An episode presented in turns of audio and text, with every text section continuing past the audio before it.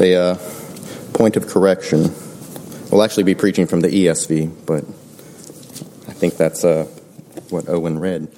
It seemed to match up with what was in, in my ESV Bible. Um, please join me as I ask God's blessing upon the preaching of His Word.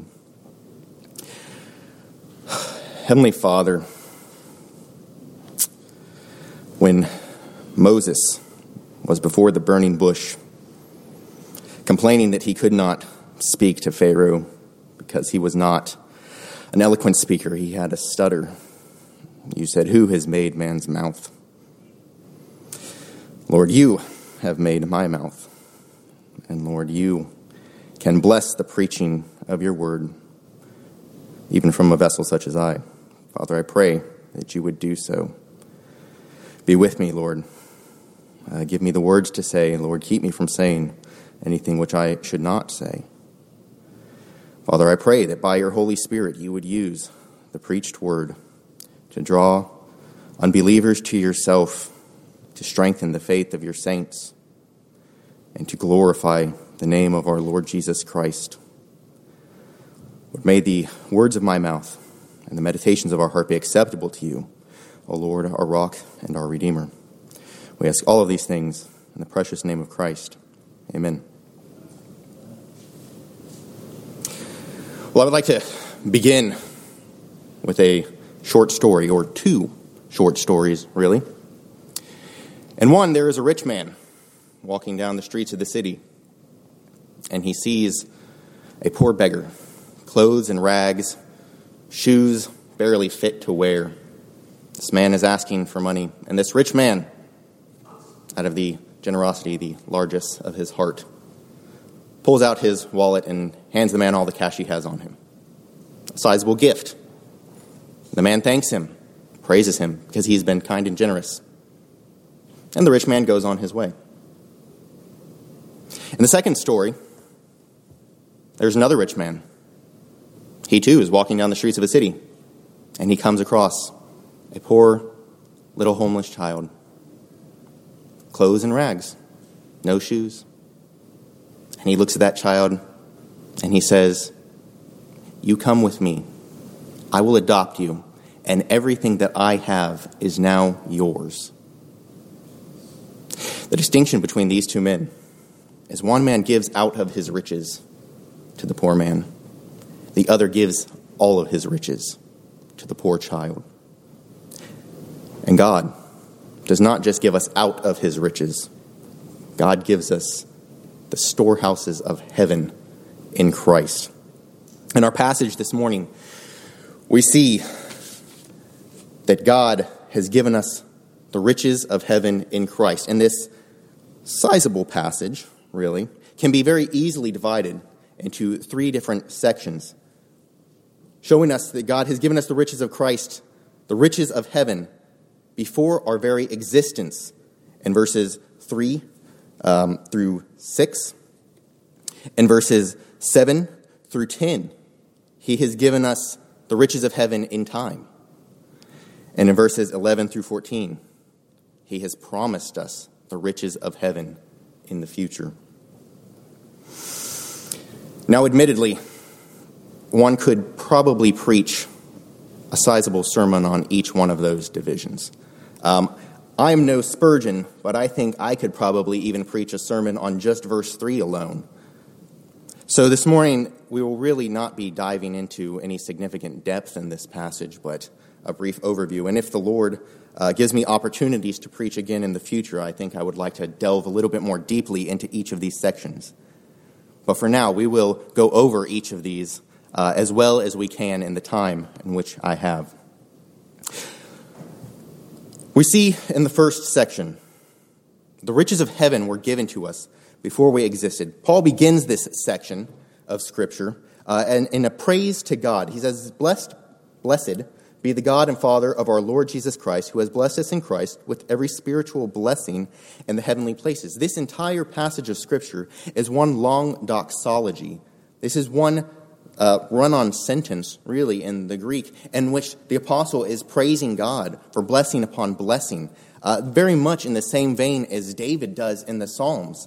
Um, the psalm which Sylvester had us look at before uh, his prayer. Uh, Give thanks to the Lord. He is good. His mercy endures forever. And then he continues to say, He has done these things for us. His mercy endures forever. He defeated Og, king of Bashan, right? Sihon, king of the Amorites. His mercy endures forever. It is this constant recounting of the blessings of God which Paul uses to stir us to praise and bless God. So in this doxology, he expounds upon these blessings. He starts off with this uh, overhead view of all of the blessings of God. You know, perhaps you've seen something like this in a movie. You know, you, you're panned out, and then all of a sudden, whoosh, zooms in right there into what the particular blessings of God is. This is what Paul is doing in this passage. And then in verse 3, it's also important to note that all of these riches of heaven, the various blessings which God has given us, are found where? He has blessed us in Christ. All of these blessings are found in Christ alone. Christ is the true riches of heaven. He is the, the, the centerpiece. The building materials of heaven are no real treasure. They're streets of gold, right? They're precious gemstones.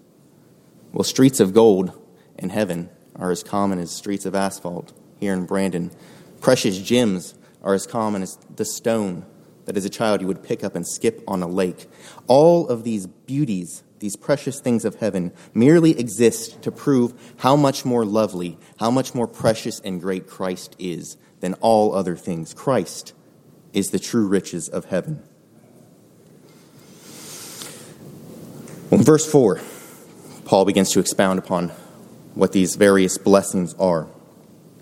He says, He chose us in Him, in Christ, before the foundation of the world, that we should be holy and blameless before Him. He has begun with his overhead view and zoomed into every spiritual blessing. And the first one that he chooses is something that happened before the foundation of the world. The first is divine election. Uh, I'm not going to go too far in depth in this. Um, I think a Presbyterian preaching on election is probably uh, about the same as a Baptist preaching on baptism. Uh, it happens very often. It's a good thing to preach on, but uh, that is not the main focus of this passage, though it is one of the blessings. Sinclair Ferguson says that at the end of the day, the Bible is all about election. After all, it's God who chose or elected to create the world. We did not do that. We did not choose how the course of history would play out. That was God. And therefore, we are not the ones who choose to bring about our salvation. That, too, is God. The root of our salvation is not in our own work, but in the electing grace of God. And look at what this verse says. It says, that we were elected, that we should be holy and blameless before Him. God did not choose us because of foreseen faith, because of our holiness or blameless. God chose us to that end. The election of God is what uh, brings us to be holy and blameless. Without the election of God, we would not have faith and good works. Rather, the election of God is what ultimately produces that faith and good works. And this is one of the many blessings of God. Before the foundation of the world, He set us apart that we should be holy and blameless. We should therefore praise Him for it. Verse 5 speaks of the predestination for adoption as sons through Christ according to His will. Before we existed, God predestined us to be His children, to adopt us into his family. There was no chance that those who have faith in Christ would not become the children of God because he predestined us to that end. He did it according to the purpose of his will, for his praise. He did it so that we would hear the gospel and unite us to Christ. Now, this concept of adoption in the ancient world is uh, very similar to adoption today. Uh, in ancient Rome, which is really where this idea of adoption comes from, there are essentially two aspects of adoption. One is that a child is freely chosen by the parents, he is desired by the parents. They bring him in so that he will be the heir to an inheritance. And the second is once they have brought that child into their family, that child cannot be disowned. He has become a member of that family forever a natural child in Rome, if they fell into uh, disgrace or other things, could be kicked out of the family. They could not receive an inheritance if, if the parents so chose. If the, the paterfamilias decided, ah, this is no longer my son. But an adopted child would never be removed from the family. He would always have an inheritance. And that is what God has done for us. He has predestined us for adoption as sons, He has brought us into His family. And He will never let us go. Amen. That is a blessing. In verse 6, we see yet more blessings. All of these things were done to the praise of his glorious grace, which with, with, with which he has blessed us in the beloved. God did all of these things according to the purpose that we would praise him. And this is not some uh, narcissistic human desire for praise. God is all glorious and deserving of all praise. And we, as his creatures, owe him all praise. When we do not praise God, we are not doing what we ought to do. And he gives us, through his grace, the ability to praise him. This may not seem like a blessing to some people, but truly, this is, this is the grace of God to keep us from falling into sin. This is the grace of God to stir our hearts to praise Him, to glorify Him, to do what He has created us to do, to fulfill the chief end for which He has made us, to glorify Him and enjoy Him forever. These are all things given to us in the past. But the riches of heaven were not only given to us in the past, they are also given to us in time. Verse 7 says, In Him, in Christ, we have redemption through His blood the forgiveness of our trespasses according to the riches of his grace. We have redemption. The Lord has bought us back. We are his creatures, and yet, in our rebellion, we were at enmity with God. We were his enemies. We opposed him at all turns. And yet, yet, he has redeemed us. He has bought us back. A blessing. He has given us forgiveness through the blood of Christ, according to the riches of his grace. The blood of Christ, the most precious blood there is, the only thing which could atone for our sins, according to his riches. Well, how great are his riches? They're endless, they're limitless. The grace of God, according to his riches, is endless and limitless. He pours it out upon us. Verse 8 says, He lavished it upon us and all wisdom and insight. He's not the rich man of the first story who merely gives us out of his riches, who merely gives us a handful of cash or whatnot. He lavishes his grace upon us, bathes us in it, pours it over us. It is unending and ceaseless. It is such a blessing, and praise God for that. For without the constant outpouring of his grace, we would fall into sin again, but He keeps us through the lavishing of His grace. He made known to us the mystery of His will according to His purpose, which He set forth in Christ, as a plan for the fullness of time to unite all things in Him, things in heaven and things on earth. He did not just save us and leave us here to find our own way. He reveals to us the mystery of His will. Christ as our prophet reveals to us the will of God. He blesses us by showing us his will, showing us his purpose, which he set forth in Christ, a plan for the fullness of time to unite all things in him.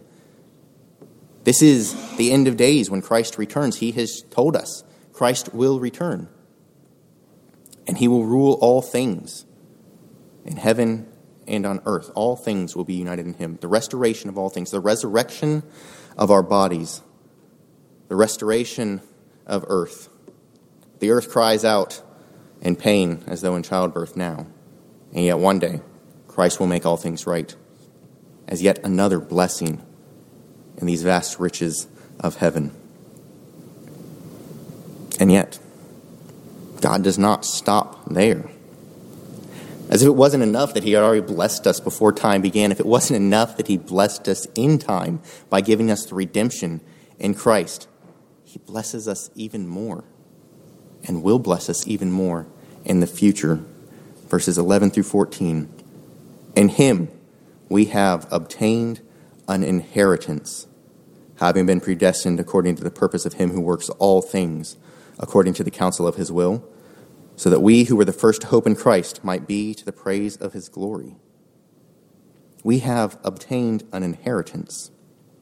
Now, the commentators that I read upon uh, for this passage pointed out something which I had just kind of uh, overlooked. He uses this phrase, we have obtained an inheritance. And then in verse 13, he says, In him you also, when you believed in him, were sealed with the Holy Spirit, who is the guarantee of our inheritance.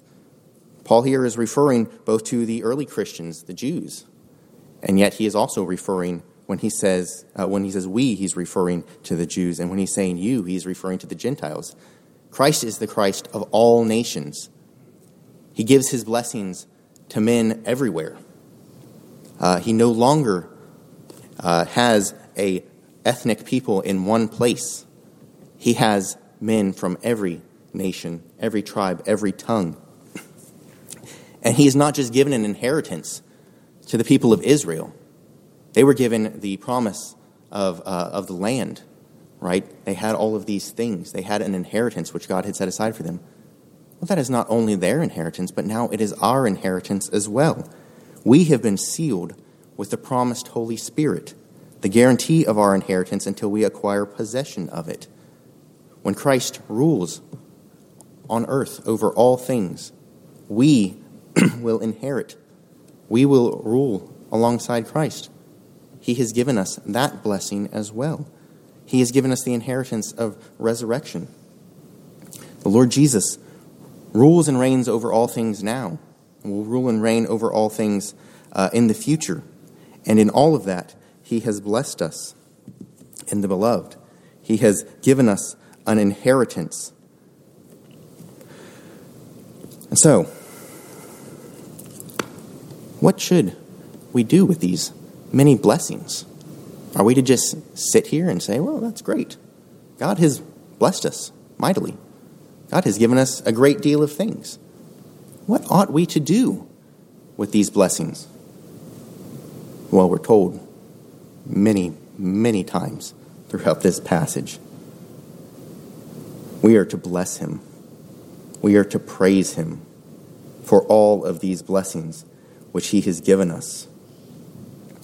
Paul begins with praising God. Blessed be the God and Father of our Lord Jesus Christ. He ends this entire doxology praising God, saying that he's, uh, the Spirit is the guarantee of our inheritance until we acquire possession of it to the praise of his glory. From beginning to end, all of these blessings should stir our hearts to praise the Lord. That is what all of these blessings are for. The Lord has made us to glorify Him and to enjoy Him forever. And He has given us every single blessing that we need to carry that out. He has provided all things that we need. and so, what should we do? Well, praise the Lord. Praise Him. When you don't feel like praising the Lord, when things are hard, when times are tough, when friends go to be with the Lord, when we are grieving, when our pastor is out for a month because he's sick, what can we do? We can remember all of the benefits which he has given us, all of the blessings. and We can praise his name for them. We can remember we are in Christ. We have the greatest treasure of all. Even though things are hard, we have Christ, and that is enough. And therefore, we, we can remember these things, as the psalmist does, to stir our hearts to praise him. And so I would encourage you remember the many benefits of God. During the week, when you are seeking to praise him, remember his benefits, call them to mind, and praise the Lord. Each Sunday, when we gather together, especially you young people, I think, there are times when it seems going to church week in and week out can be a little bit boring. You might not understand what all is going on. You might think, why are my parents dragging me to this again? I know when I was young, and I was foolish. I thought those very things. Well, when you come to church and you don't feel like praising God, remember all of the things which God has done for you, which God has done for his people. Call those to mind and praise the Lord. The same goes for all of us who are a little older, maybe a little less foolish. When, when it feels like you don't want to praise the Lord, when you don't want to come to church, do it anyway and praise the Lord. for those of us who are in Christ,